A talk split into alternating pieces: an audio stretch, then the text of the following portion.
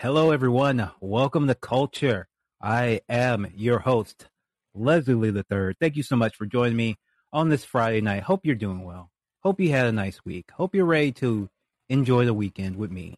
And I hope you're going to be spending it as I will be celebrating the man, the Canadian king of horror, David Cronenberg, turning, I think, 79 this week. Everybody decided to get very excited about David Cronenberg this week because it was his birthday. I got excited too. I wanted to talk about Cronenberg. Cronenberg, one of my favorite directors of all time. Some of my fa- absolutely so, some of my favorite films, favorite images ever captured on screen.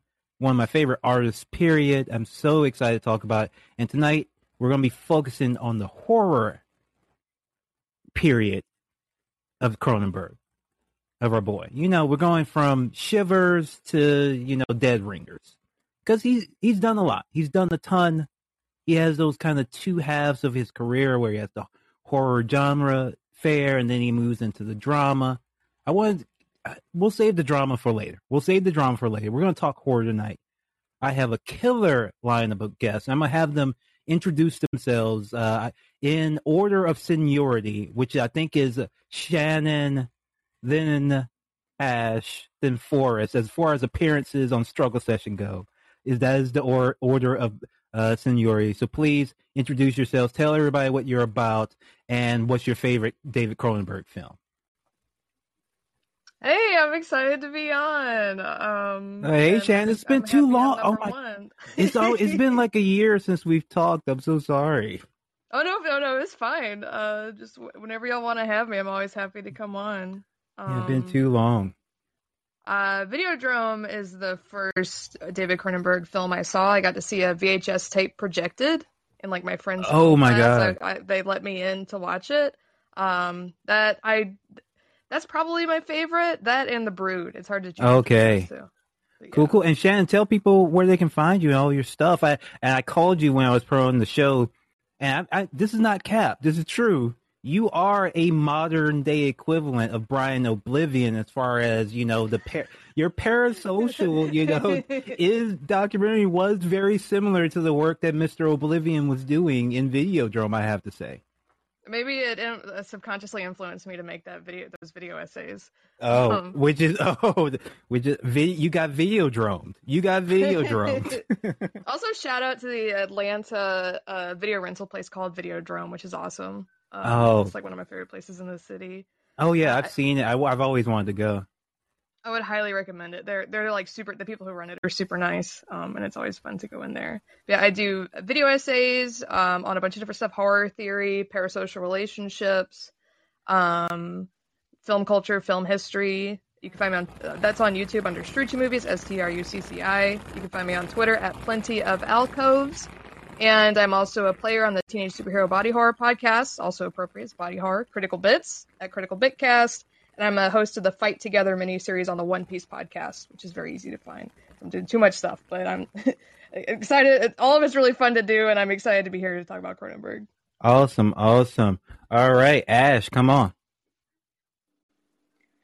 Hey, everybody, how's it going? Uh, my name is Ash. I'm the co host of a podcast called Horror Vanguard. Uh, we cover horror movies with politically left theory thrown in there.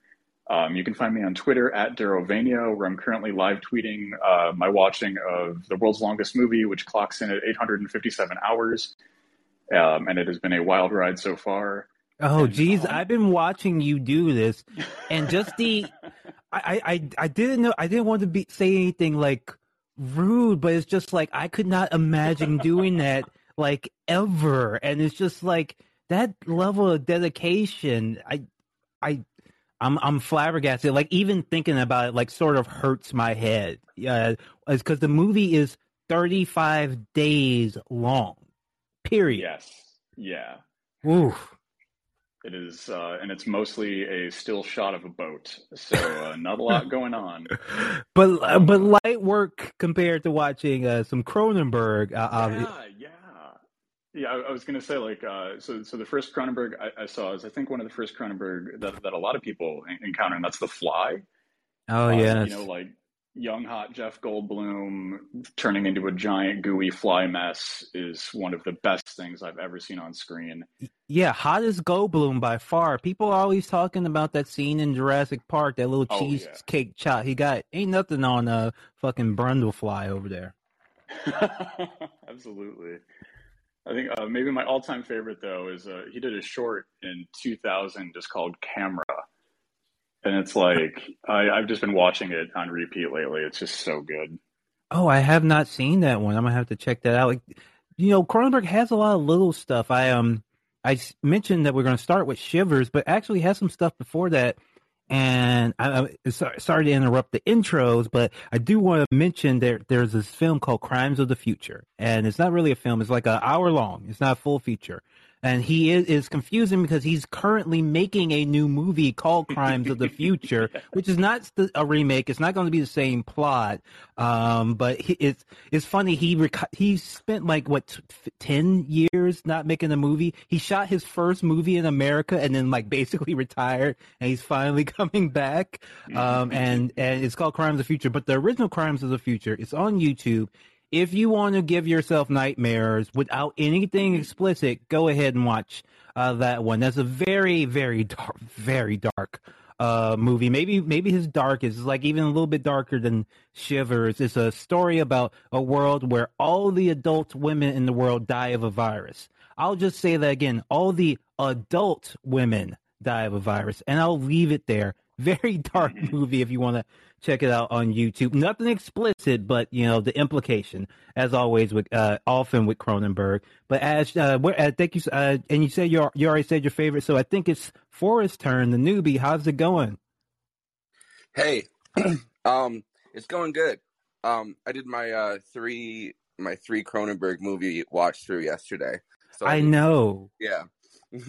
I saw that you were fucking video drumming yourself. I, I told everyone on the panel that I didn't want them to have to do any research. Just to be a casual conversation because Cronenberg movies can fuck you up, and I didn't want anybody to go up and watch a bunch. But Forrest, you did the work. You did did the work. I, I'm surprised you survived and that you're here and still coherent. So thank you so much for coming on. Tell us where uh what you're about.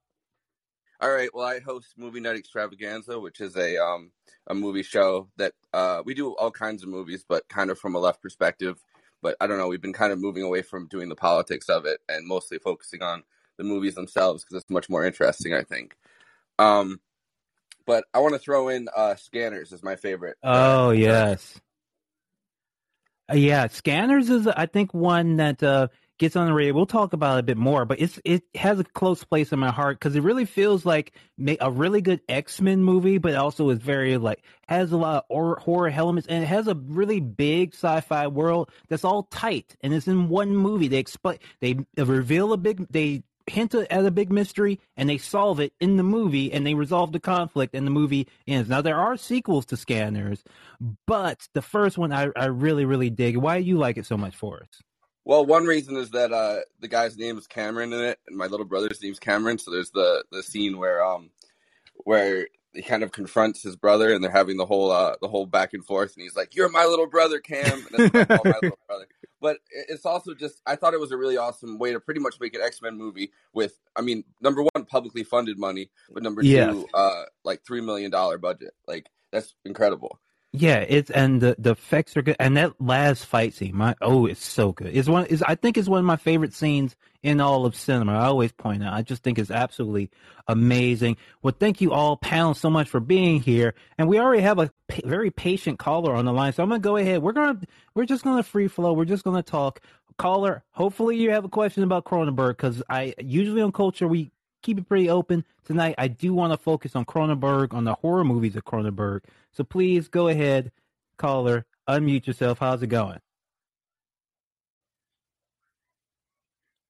Stephanie, are you there? You, uh, press the uh, mute. There you go. Is that me? Yes. Yeah. You're up. Hi. Uh, I, I, uh, I'm a Canadian. I'm a Quebecois. Oh, Uh, thank you so much. Thank you, thank you for Cronenberg. Uh, we really appreciate it. It's done so much to enrich our lives here down to your uh, south. I, I just, I, I just want to hear your opinion about Crash, which is my favorite movie, uh, my favorite Cronenberg movie, and I also want to know if you think that uh, Cronenberg and uh, uh, Jesus, I've I've uh, forgotten, uh, and Carpenter could have Carpenter done a collaboration. Yeah. yeah. could have collaborated. I think that they might have. Uh, they might have uh, uh, find uh, uh something uh, something that they would be uh simpatico with. I don't know. I just want to know your opinion of that. Oh, that's awesome. Two awesome questions. Thank you so much. And we'll, uh, we'll, our panel will go ahead and take this. So first thing I've, here's, here's a funny thing. I've never actually seen Crash. I've never seen Crash yet, but I think about that movie at least once a week because I saw the Siskel and Ebert, Ebert review of Crash. And I, I, when it came out, I was like a kid. I was like 12 or 13 or something. And I just remember them talking about this bizarre movie about people getting off from like car crashes and I was always fascinated by it, by the scenes, by James Spader's images. Like it, I think about that, rev- seeing that review of the movie once a week, even though I've never actually seen the film, is definitely uh, on my list. I've heard so many uh, great things about it, and obviously it is the superior Crash uh, film. And it's too bad that the uh, I haven't seen it either, but no contest. I mean, it's not yeah. even a no thing. contest. It's not even a thing. I mean, it's not even. It's not even a. a I mean. But yeah, I just haven't gotten around to watch it. But I think I think about that review that I saw. Like it just burned in my brain. Siskel and Ebert were reviewing that movie and maybe Dick Tracy and the second Highlander and how much they hated it. I think are like the three big reviews that always run in my mind. But uh, did anyone of you fans of Crash? I haven't I haven't seen it, but um, I wanted to plug. There's the second uh the second question about Carpenter and Cronenberg. Oh yes. um, there's a Fear on Film is the name of the show uh, episode. It's like from the 80s or something, where it's an interview with um, John Landis, John Carpenter, and David Cronenberg all talking about horror movies together on a panel. And Whoa. I watched it for our fly uh, our fly episode that we did. Yeah, I heard about that. I, I I never seen it, but I heard about that. Uh, uh that uh, I've never seen it, but yeah, it looks like it's on YouTube. Seems... Yeah, it's right on YouTube. In fact, I got queued up now. And it was uh, an excellent film. One of my favorite movies. It was uh, James Arness as a giant blood drinking carrot from outer space.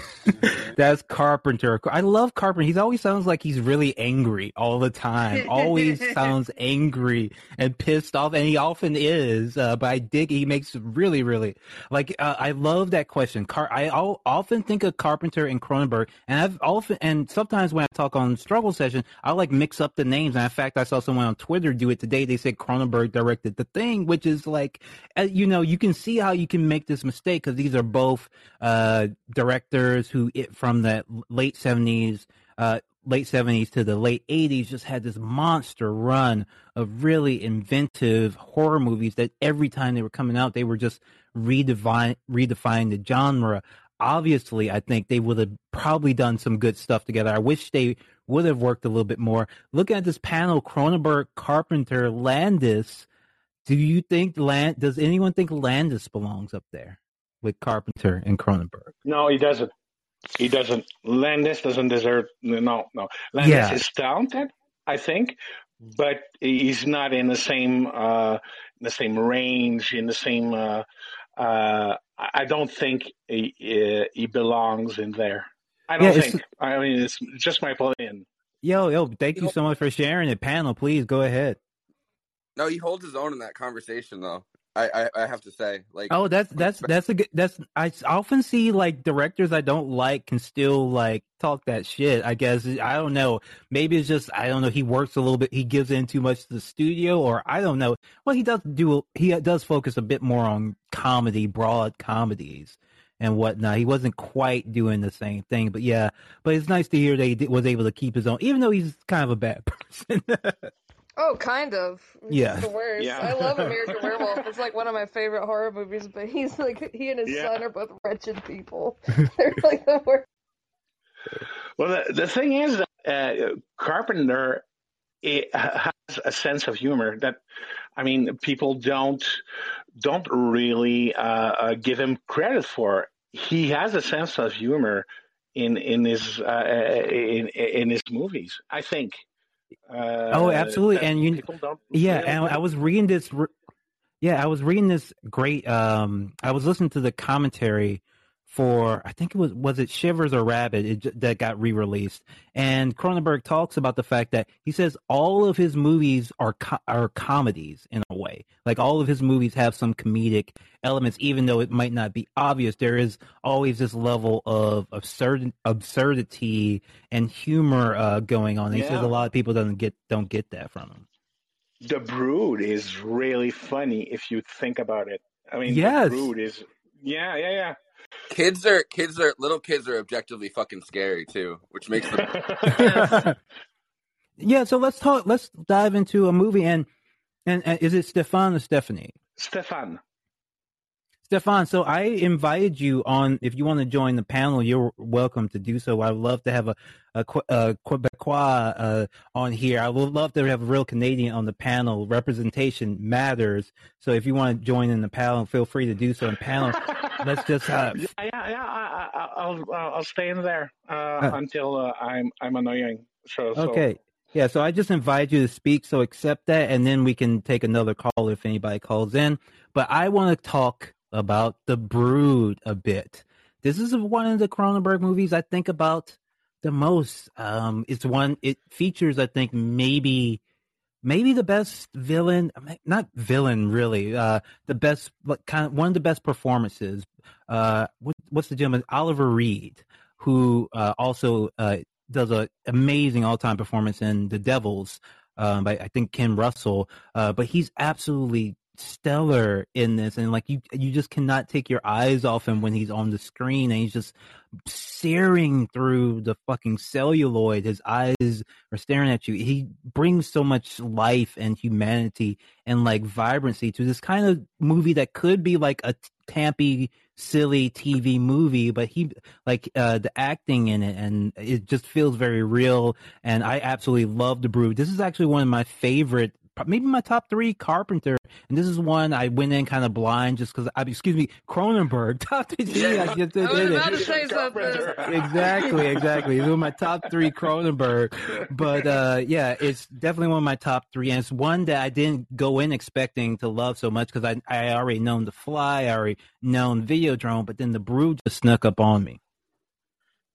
Oliver Reed's also one of those character actors that it seems like he would be um, it's interesting to see him play like a psychiatrist, right? Like a like a doctor and someone who presumably has to have some level of intelligence. He has that kind of um that classic uh character actor like uh heavy look to him, I think. Yeah, yeah he's a beefy boy. And an early character actor before like he was that guy, you know? Uh, he, he became that guy afterwards. And Ash, what did you think of the Brood? Oh, I love the Brood. The Brood is is oh, there's a lot of things that Cronenberg does. Like like you get you've got the weird sex stuff, the weird body horror stuff, the kind of his his very critical interest in kind of psychology and psychotherapy at, at large, and like I think some of the best Cronenberg movies have the characters kind of passing on the, the, the kind of horrific trauma to new generations. So like when Candace has those little uh, marks on her arm at the end, and you see the kind of the, the, the psychic evil of the brood is just going to keep going. Oh yeah. Does does that like you know like the the you know like the the traditions of dead generations hang on the mind of the living like a nightmare kind of thing going on in Cronenberg? It's just so fantastically creepy. Um, Shannon, I know you dig the Brood. I love the Brood. I, for me personally, the idea of pregnancy is revolting and like horrific and disgusting. it always has been. so this movie kind of encapsulates how I feel about that as someone who like could get pregnant. Um, I was in a film like, a film class and my professor showed the clip with the external womb where she like bites it open and is like licking on it, and I was like that. I, that always like whenever I think about getting pregnant or like babies, I think about this movie. Um, and like far as I mean, this was a couple of years ago, like before the pandemic, but I went and saw The Brood in a theater in Atlanta. Then I came home with my friends and watched Videodrome, The Fly, and Scanners in one night and completely fried my brain. And it was really fun. But I'm really happy I got to see the full thing in theaters. It was awesome. I, I, I like I said, I love The Brood. Um, the parts the sort of like funny, campy elements of all the little tiny people attacking people with the genuine horror of like your body changing against your will and like Ashley was talking about like the generational kind of horror. It's just awesome. I love that movie. Yeah. I pulled up the clip. Let me see if I can get the speech going. Oh God. oh, I just see. oh, it's just the licking. Sorry. Oh. It's the oh. ASMR for licking the wood. God, no. No, I disgust you. I sicken you. You hate me. the fucking creepy kids jumping in. You think of like the image of like Kronos eating his children in like Greek mythology. You know what I mean? Like there's that yeah, same. Yeah, oh, yeah. Saturn devouring his son vibes. All right, and if we any more callers want to come in, please feel free to do so. Just hit us up on the line on the call-in app if you want to ask us about you. You want to tell us your favorite Cronenberg movie? What do you think about yeah. the Brood? Uh, you guys, Absolutely, anything I'm else? Gonna leave to, I'm going to leave to uh, let uh, space for uh, other people. I just want to say that uh, before I leave, that uh, um, the Brood was shot in Montreal, uh, on Ile des Sœurs, a place that I know because I had a, a, earlier girlfriend, and it was really weird to see like uh, Sœurs in the 70s. Uh, it was really fucking weird. But uh, thank you for uh, letting me. Uh... Oh, of course. Thank you so much for coming out. Sorry, sorry. I, I was trying to just cue it up. But uh, yeah, thank you so much for uh, that wonderful call, uh, Stefan. Please don't be a stranger. Call back in the culture anytime. So I was Wow. actually because. Be- Oh, go ahead. No, no, because uh, uh, I just learned about Callin, so I, I, I just did it right now. So I thank you very much, Leslie. All right, thank you. All right, so the reason I was pulling up Shivers because you you mentioned uh, location, and Shivers uh, takes place entirely in this apartment building. I think in uh, in Montreal, uh, on this like I think it's on the island. And it was like a real apartment building, and the cast and crew lived there for like 15 days. But I just can't imagine moving into that luxury apartment after seeing Shivers and all the fucked up shit that goes down. What do y'all Yeah. think about uh, Shivers? I like it. It's not my like top three. I enjoyed it when I watched it, especially considering it's so early in his career. Yeah, his Yeah, first fun. feature film, 1975, paid in part, yes, by the Canadian government. It's a story about a parasite that t- turns people into um, sex crazed zombies who attack and assault anyone they see in order to spread this, you know, uh, this parasite to others and infects this entire like hip downtown yuppie ish apartment building and it's just a slow burn of just all these fucked up things happening to these different uh, tenants and then it just becomes this huge huge massive massive bloodbath. It's a very a very early uh cronenberg but i really really like it. it's just so raw and weird and the, and you don't know what's going on very early. It takes a while for it to all come together. I actually think cronenberg is an underrated uh, storyteller. The way he tells his stories are very unique. He always sets up these, you know, very weird, bizarre mysteries, but they always have fairly satisfying conclusions. feels like a lot of uh, horror directors have kind of done the same thing um like since then you know what i mean like these very um simplistic like kind of stories that that circulate around these mysteries and these relationships um and then kind of end up with like you know the horror in the last uh or at least you know um horror kind of uh, escalating throughout it and then ending in these huge finales. Like it seems like that's a, a formula that really works.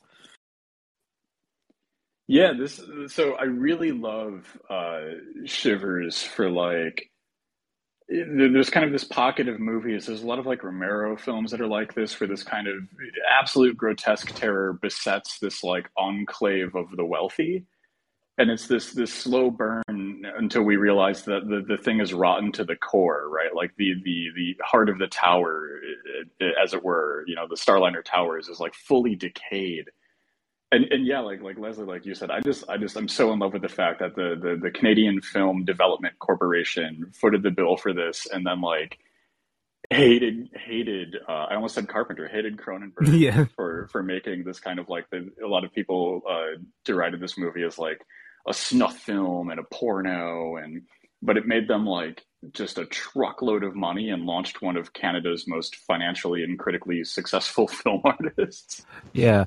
Cronenberg's still bitter about it because he feels like the controversy held his career back a couple of years where he couldn't get anything uh, made. So he's kind of pissed off. He's still kind of pissed off about it. Doesn't know. I think that's one thing Cronenberg and Carpenter have in common. They're still pretty pissed off by, by their career, even though it's like legendary and successful. They're like, well, what fucking good does it do me now that you like that everyone likes all my movies now? Yeah, and they've they've both made movies too that are kind of about like, or at least have like central plot elements about their like difficulty and struggle with like working working around the film industry. All right, so we have another caller on the line. So, A, how's it going? Phil, go ahead and unmute yourself. Ask us anything you want about Cronenberg. Hi, um, Leslie. I've been uh, listening to you for a while uh, on different shows that you're at, and I really, really respect your your um, your takes. I don't always agree with them, but they're they're so thought provoking, and this is this is uh, great. Uh, oh, thank you so much.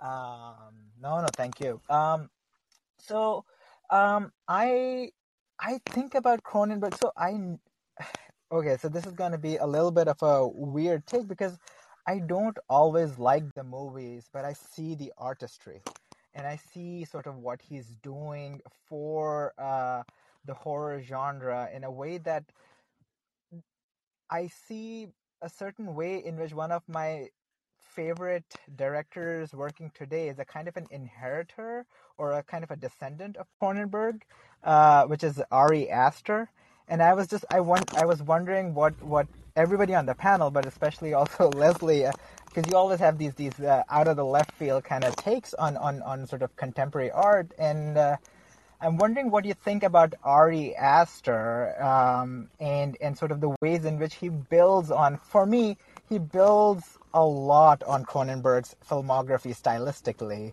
and I'm wondering what what what your sort of sense of that is. So I know this is not exactly about Cronenberg, but I was wondering if you could sort of talk more about sort of the the mechanics of, of filmmaking and sort of the ways in which they're pushing the genre forward.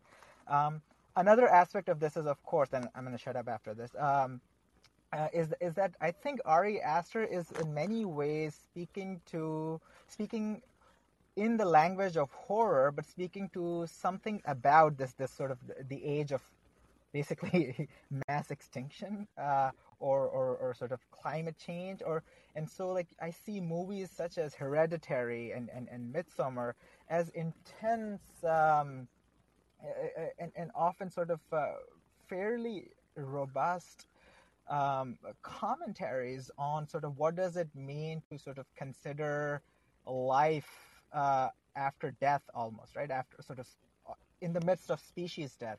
And i see midsommar very much about that. Um, how does one contemplate spring uh, celebrating spring uh, in the midst of so much death? So like the, the, the worst thing possible happens in the first five minutes of that uh, of that film and i see sort of echoes of uh, sort of shiver and and and and, and, and it's sort of a lot of Cronenberg in that. So Cronenberg sort of setting the stage for that. Anyway, I yeah, I, I guess these are these are a bit rambling, but yeah. oh, not not at all. And thank you so much for that wonderful question. So I actually have to admit. I do. Not, I know Shannon will be able to dive into this question, but I can't because I personally do not have any. I haven't formed a really strong opinion about Ari yet. I really have not. based uh, on Midsommar, on on um, Hereditary. I think Hereditary is great, fabulous, one of the best recent horror movies. Period. But Midsommar, I was, thought was kind of okay, so I'm waiting to see what comes next from Ari Aster before I make, you know, before I start making comparisons. I don't immediately see a Cronenberg connection other than like they're both do they both do you know family dramas at, at, certain times. And these are you know serious movies that still have hot you know horror elements. Of course cronenberg goes more in the leaning science towards like science horror if that's a word like not necessarily super supernatural while in um, hereditary you just have you have like a demon you know which you don't really get in any cronenberg uh, movies, but I'm happy to hear more from the panel, who, who I'm sure know a bit more about Ari Aster than I do. I think Aster. Uh, I think what makes them similar is they take their own fixations and like traumas and weird stuff they experienced in their childhoods and puts them. They put them in the movies that they make. Oh yeah. Um, I think Ari, Ari Aster has not specified, but he, I think he had something very like some kind of really traumatic incident, like family death, uh, that influenced Hereditary, and then some bad breakup uh, breakup for Midsommar. I also didn't like Midsommar that much, but I wanted to mention because a talked our caller talked about um, sort of like human extinction or like that idea being present, and I had to mention um, It Comes at Night, which is directed by Trey Edward Shults. And one of the big influences for him on that movie was the act of killing which I thought was so interesting, like in the most respectful way possible that he took like a movie okay. about genocide and made a horror movie that was influenced by it. That might be more along those lines if you're talking about like human extinction to me. I think that's an interesting movie to talk about. But that be Yeah, the yeah the act of killing that was like one of the most powerful movies I've seen in a in a good long while, and it's definitely like I, I, now that you mentioned, I didn't know that before, but you can see the connective tissue between that and it comes at night. Sorry, that just like really jumped out to me. Oh yeah, I never would have put um, it together myself, like, but that's like, oh, that's really interesting that he took this horrific documentary and made like a horror movie inspired by it. Yeah, that is. I mean, it's it's pretty natural once you see the act of killing to make that to make the jump. But yeah, wild. Um, but but like I too wouldn't have thought of like a lot of connective tissue between Ari Aster and Cronenberg. Like there's there, there's some focalization of gore that, that bodily gore that could be interesting. But one one thing that I kind of just thought of was that like Cronenberg always kind of talks about himself as like a filmmaker of the human body, right? Like he, he loves exploring bodily experiences, right? And the body can be beautiful, right? Like, you know, lovers having sex, classic beauty, whatever but it can also be the site of like treachery and decay and kind of putrid ooze, right? There, there's a lot of multitudes that bodies contain. And, and yeah, I also, a lot of mixed feelings about Midsommar. Um, you know, just putting that out there. But I think, I think a lot about that scene where Florence Pugh's character Danny is like heaving and crying with all those other people and kind of like that bodily experience that they're all sharing, right? The kind of physical Oh yeah, that, that, that has got some Cronenberg. Yeah. That's got some Cronenberg, definitely. Hey, did you have something else to say? Yeah, yeah, I, I was just uh, exactly what Ashley uh, was saying. I, I think the way in which um, there's a sense in which something that is perhaps gory and, and, and some some part of the the viscera, the sort of the visceral experience, the of being human, of, of, of actually inhabiting a body, uh, can become both sort of revolting but also beautiful. And I, I love Midsommar, and precisely because he, there's a way in which Ari Aster shoots and sets those those the the scenes, the even even the scene where sort of the old people are sort of um, uh, the the elders of the community are literally sacrificing themselves uh, for to reproduce uh, or to rebirth a new um, sort of a new cycle, right? A, a new summering, um, a new spring of sorts uh, for that community. And it's it's it's so revolting that scene, just the way he shoots it, and yet there's some kind of a he finds some beauty in those shots, and that's that's how like so. I was thinking more in terms of uh, stylistically. I think um, uh, uh Cronenberg uses bodies in exactly the same way, right? He brings out sort of the the, the sublime uh, is not, it's or rather, sublime is not transcendent, but actually it is it is sublimated. Uh, it's not some kind of a divine ecological whole that becomes midsummer. It becomes actually it's it's made out of the remains of human viscera, of human uh, human excreta, and sort of. And I think that kind of um, that kind of a theme is is something that I sort of uh, see a genealogy in.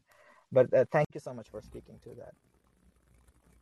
I have to mention Hannibal then, which has like Dead Ringers references and stuff. That's the to oh me, the, yeah the, the ultimate modern uh, representation of that from the past like 10, 15 years. All right, so let's talk. Yeah, let's talk a little bit about Dead Ringers. This is another late one for me. Uh, absolutely, and this is you know one that's like half horror, half you know the other stuff that Cronenberg gets into, kind of like a transitional work, not a little bit slower of a burn, less grotesque of you know events, but still quite a chilling uh, movie.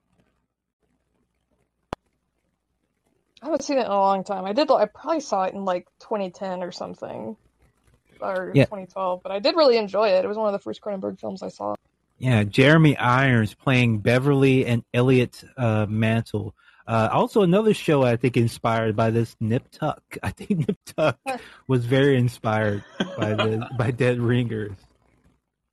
I'm even like their costumes in Nip Tuck, like their surgical uniforms in their office. It's not like a real surgical. U- it's like the one from Dead Ringers, which is very stylized and horror and horror, like a horror, like a nightmare, like almost like um fucking Hellraiser sort of like clinic and the and all the tools for the mutant women. I love this movie. It's so fucking uh weird, but also like very emotional and kind of sad too. Like you feel very sorry for all these characters who are caught up in this manic, you know, sensual frenzy that cannot possibly have a good ending.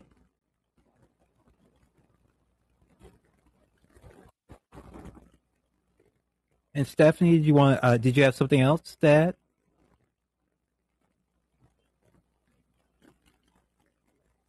Stefan, go ahead. Um. Oh, let me take you back. Stefan, go ahead. Oh, it's kicking them out. But if anybody else want, uh, Ash, what did you think of Dead Ringers? I love Dead Ringers. It's so weird. Um, I, I love, I love like um, you know, like like this. I feel is like Cronenberg's like almost like his transition film uh, to get to a dangerous method. And there's there, there's so it's so there's so much interesting stuff going on at Dead Ringers. I think it's like so underrated in his filmography. But like just just like the the weird gender stuff, right? We've got Elliot and Beverly, who uh, Jeremy Irons is playing as these twins, and they have these kind of like you know those are like you know roughly gender neutral names, and then you have like so the this uh, uh kind of writer uh, Eve Kosofsky Sedgwick uh, kind of piloted this idea called the homosocial triangle. And it's uh, uh, you know like in, in movies and literature when two men really have a conflict with each other, they've got like some deep emotional connections with each other that they can't resolve because of patriarchal, you know, like demands on male activity, that that desire is sublimated through women. And this is like the best movie for exploring the the kind of horror that comes from those issues. And I, I don't know, I could think about the Dead Ringers forever. It's just such a w- wonderfully weird little. Yeah, starring Genevieve Bu- Bujold.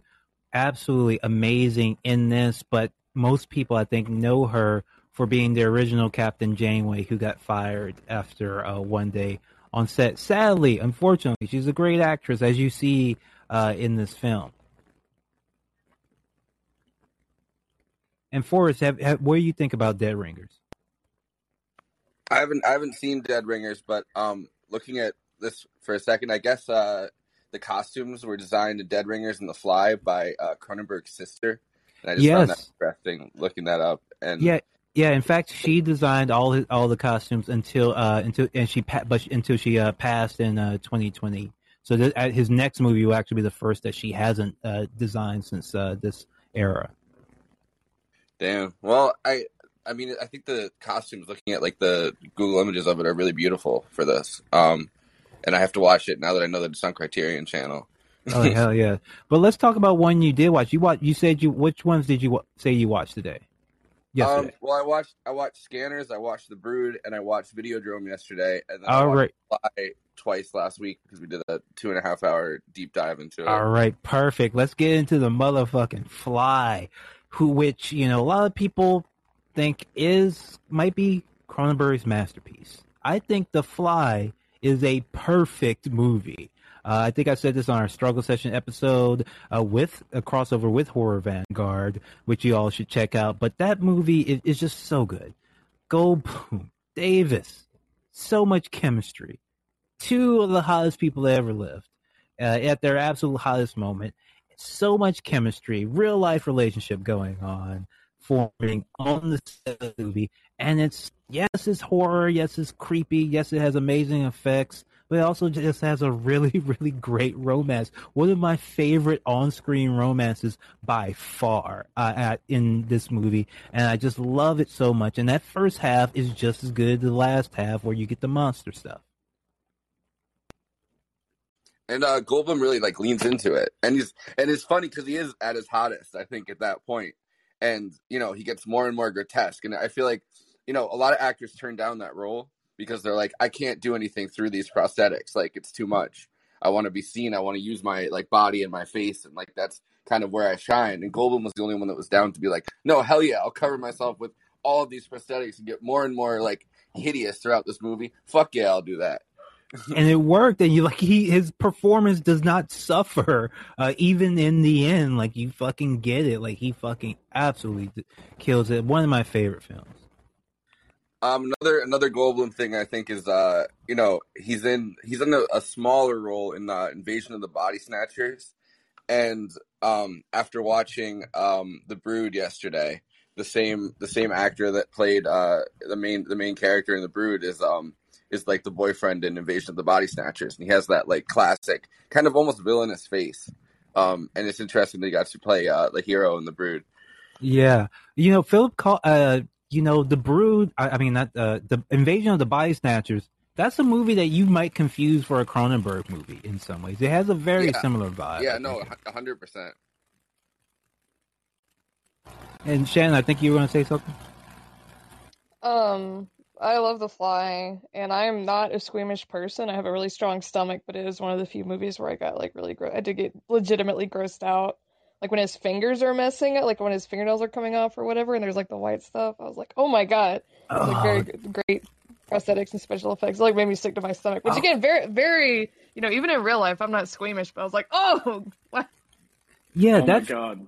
That, that that has creeped me out. When did this movie come out? 1986. Probably since I was like five. I remember seeing The Fly. Oh, I think wow. The Fly was my first Cronenberg, mm-hmm. and I, I have never forgotten that fingernail See, I'm actually glad I called it early. I'm like desensitized to it by now because I've seen it so many goddamn yeah. times. But yeah, that that haunted me. Yeah. This, I, I also saw this when I was a kid, and, and there's a scene in this where he's like, uh, when he's turning into the Brundlefly, he's like vomiting digestive enzymes onto like, I think they're like the, the little the little white powdered donuts you can like get at a gas station. Oh yeah, something like that. And to this day, every time I see those donuts, I think about the Brundlefly vomiting digestive enzymes. And like like this this is one of those movies where like like just that one scene is going to be lodged in my brain until I'm dust. Yeah, it, it's kind of fucked up that Cronenberg like made Videodrome and then Videodromed all of us. Uh, it's really really fucked up. But uh, Jamal, yeah, he knows what he's doing. He knows he made a movie about it. For God's sakes. All right. He made two eXistenZ as well. It's the same thing. All right. But uh, we have another caller on the line. Jamal, thank you so much. Go ahead and unmute yourself whenever you're ready. Hit us up with your Cronenberg thoughts. Cronenberg. Oh, crap. I got a little uh, sidetracked. I've been uh, screaming disagreement with you about um, Bujold and uh, Kate Mulgrew, Kate and the uh, Voyager uh, casting decision for the past five minutes. Um, oh no, I'm not saying they would. No, it was the it was the right decision. It's just that she was also a great actress. Besides that, but she just didn't fit there. Yeah, yeah, she was. She is amazing, but it takes a really special. Um, I'm sorry, I'm gonna, I'm gonna totally hijack the show, and you already did a Star Trek episode. Yeah. Um, so, David Cronenberg is uh, someone who I can't riff on for 10 or 20 minutes on the slightest of pretense.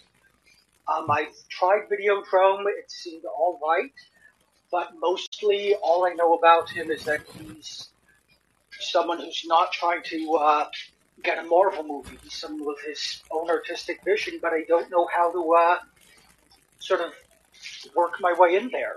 Well, first, well, oh, great. First of all, great question, and this is actually a perfect transition because I want to talk a little bit about David Cronenberg's acting, and of course, his latest role is in the Star Trek show. So you thought you were off topic, but you were right on topic.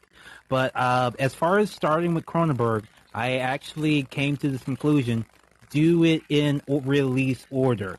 Start with Shivers and go from there because I think there he has a very clear like evolution as a director and you see it in each of his movies. And for and those first you know 10 movies are just absolutely completely unmissable regardless. Uh, i think maybe uh, what's uh, what's the one about the racing? You can maybe skip the one about like the racing i think.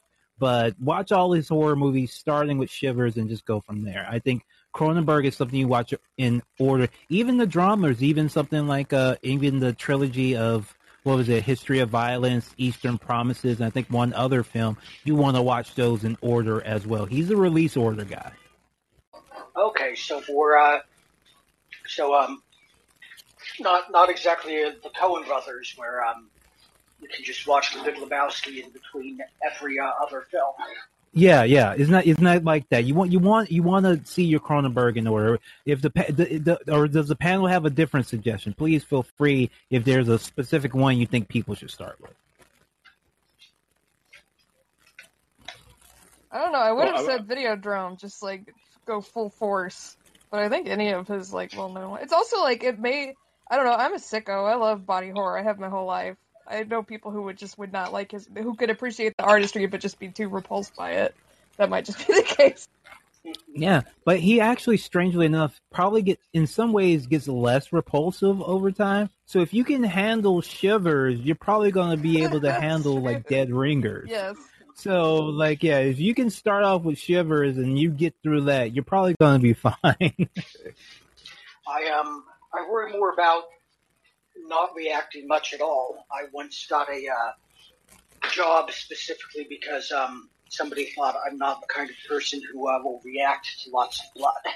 Oh well, I think well I think I think Crony will get you a few times. He he he gets most everyone uh, with with his horror, but uh, Jamal, thank you so much for your call. Very, very much appreciated. Do not be a stranger. You thought you were taking so off topic. You were not, because panel, I do want to ask you uh, quickly about Cronenberg's acting roles, because actually, I, I, may have misspoken. My first time encountering, encountering Cronenberg, it might have been The Fly, but it might have been him in Nightbreed as the mad psychiatrist and that creepy fucking mask because my brother was big into Clive Barker and would always rent any Clive Barker stuff and like he watched Nightbreed and I watched Nightbreed over and over again and he was just so fucking creepy in it and didn't realize two years later, oh, that was David Cronenberg, the director I also liked.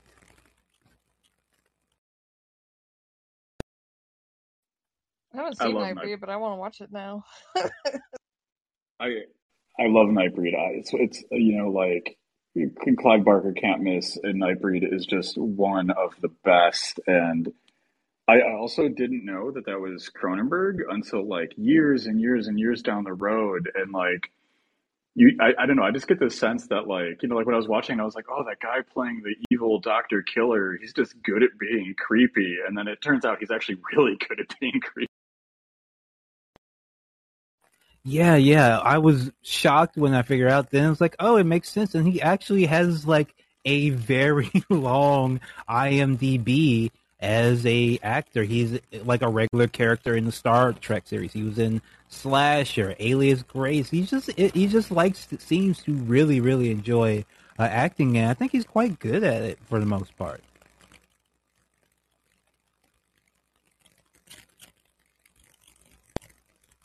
It's interesting that his uh, acting credit on IMDb they're like best known for, and it's The Fly.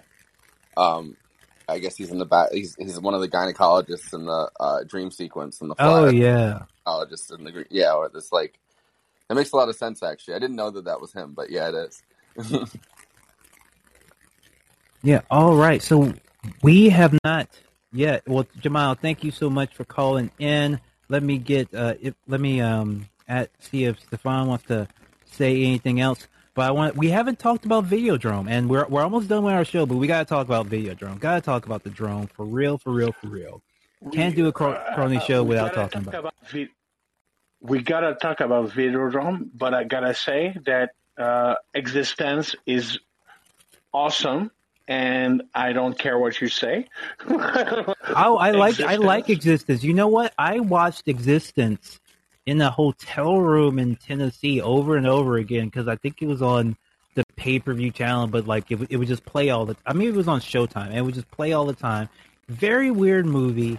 Aesthetically, I didn't like it. It looked it looked a little bit cheap. I remember at the time, but it was a cool ass movie. Yeah, like it was very weird and it sucked. It sucked me in. Like at first it was on, I was like, ah, I don't want to watch this. But then the next time I see, it, I'm like, okay, this looks pretty cool. I'm gonna really get into this one.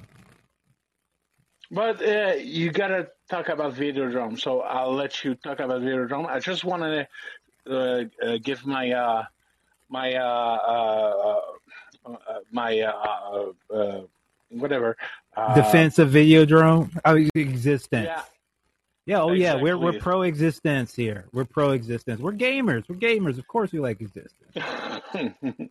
so let's go about Videodrome. All right, so panel, I'm opening up to you in our last few minutes. Let's talk. Go ahead, talk about Videodrome.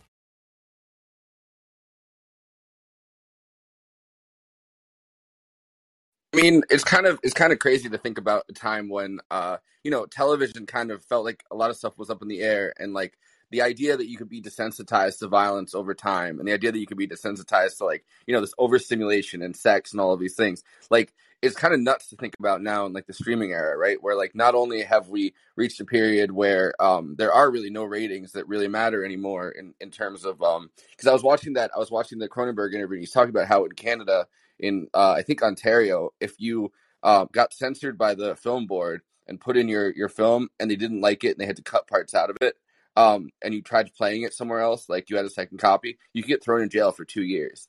So it's kind of uh, nuts to have gone from that to like you know um, Netflix or I mean like just whatever streaming service. Like there is no real ratings, right? Like they don't stop movies based on that anymore. And Yeah, the time- Netflix has Yeah. Nymphomaniac, the uncensored, like cut on it like day one.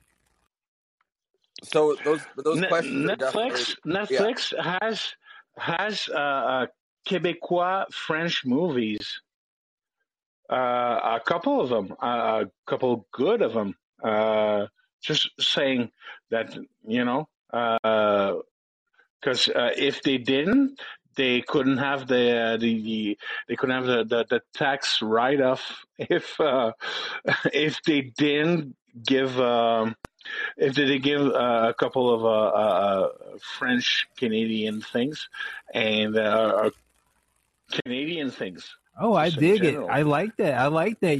Look at you. You're extorting Netflix in order to give us good movies. I love it. I love it. I lo- Montreal is Well, one of my favorite cities. Not not to go. Not that I used to visit Montreal all the time. I would go up and see um, pro wrestling uh, Femme Fatale show by Lufisto.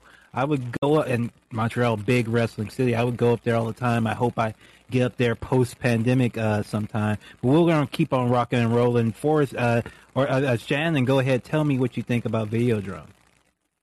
I love Videodrome and I love the visuals in it. I think out of any movie I've seen, it's got to be in like top five most memorable and like striking visuals, like the the grotesque uh, um thing in his stomach that the guy puts the tape in, and then like the face coming out of the TV. Like it's just the awesome visual effects, awesome ideas, just like again coming from a time before the internet well where all this stuff was still taboo and was still hard to access and Cronenberg trying to watch like porn channels late at night when he was a kid like sorting through and like listening to weird stuff and the static uh, inspiring this movie I think it's awesome. It's it's really cool. And there are other movies that try to be like edgy with with sexuality or or like try to approach these topics and it comes off as kind of lame but I think Videodrome is legitimate and still freaky and Yeah, it, it legitimately like, feels a little. later. yeah, it feels a little bit dangerous. Those scenes, Yes. I, and it's hard. It's hard.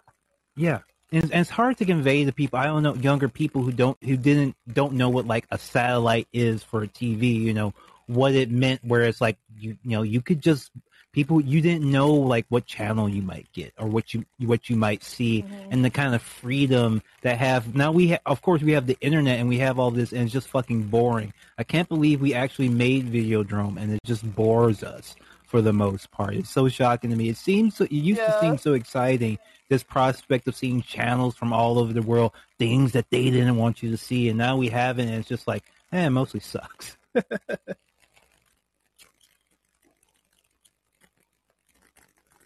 and ash did, what did you think about videodrome We, we, Oh, we yeah, used to have uh, we used to have a, a, a channel, a, uh cable channel, which would give us a, a fucking uh, from uh, eleven thirty to three hours in the morning.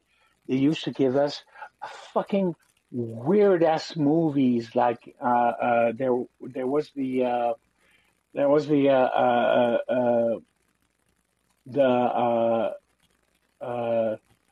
centerfold girls, fucking fucking weird movies like a killer that, that that used to kill centerfold girls.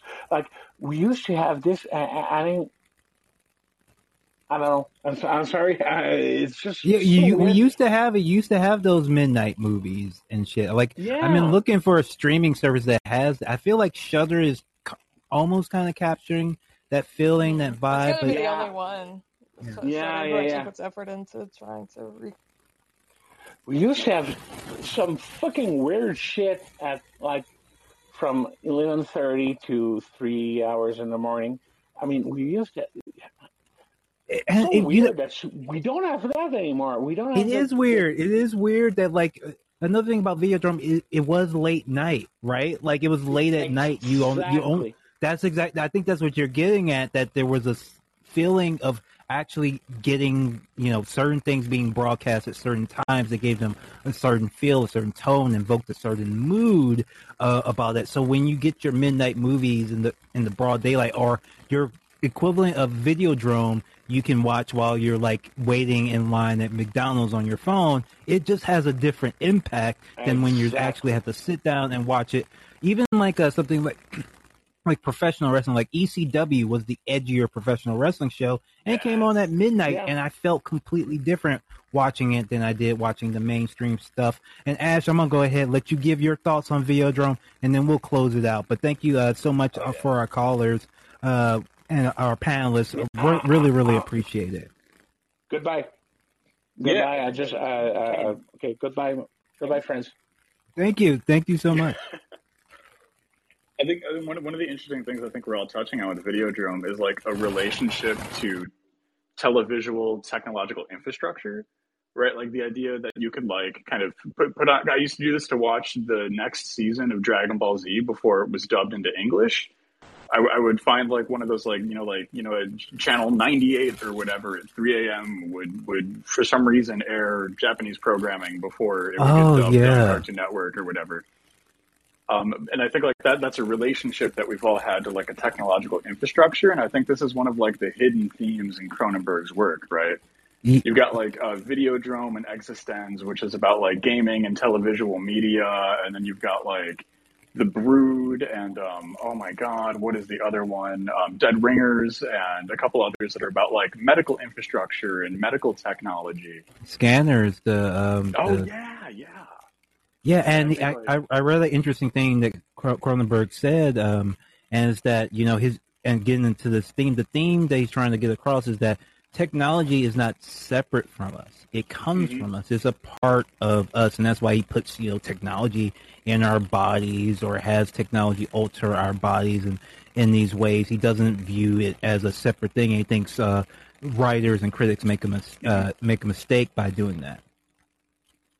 Oh yeah, absolutely. And I think like this this also like extends into how we kind of like think about this stuff, right? Because it was like those hidden corners with that media that you're not going to find on like Amazon Prime or Netflix, like those are still out there. Like you can still find like weird movies, grotesque movies, movies that are pushing boundaries, movies that no one has heard of. Um, you just have to like you have to dig on places like you know like YouTube and Vimeo and like like these new the kind of the new equivalent of the staticky channel at 3 a.m. is like the gutter of the social media spheres. All right. Well, we're going to have to end our discussion there. Everyone, thank you so much. This was so wonderful. We will do all of this again. We got much more Cronenberg to talk about in the future. But uh, again, in reverse order of seniority, why don't you go ahead and plug yourself, tell people where you can find you, Forrest, Ash, and then Shannon. Cool, because I gotta hop off. My show just went live um, without me. um, all right. Well, I'm uh, Forrest Miller. I'm on, uh, you know, Movie Night Extravaganza is my show. Um, we're about to cover. Well, I guess we're doing it right now. We're covering uh, One Flew Over the Cuckoo's Nest. So I got to go do that. Oh, but, check uh, it, everyone! Please hit hit up that channel. That's Twitch.tv slash Movie Night Extravaganza. But uh, thanks so much for having me on. All right, thank you so much. Everybody, hit up that YouTube, uh, that Twitch channel now. And Ash, where can people find Horror Vanguard?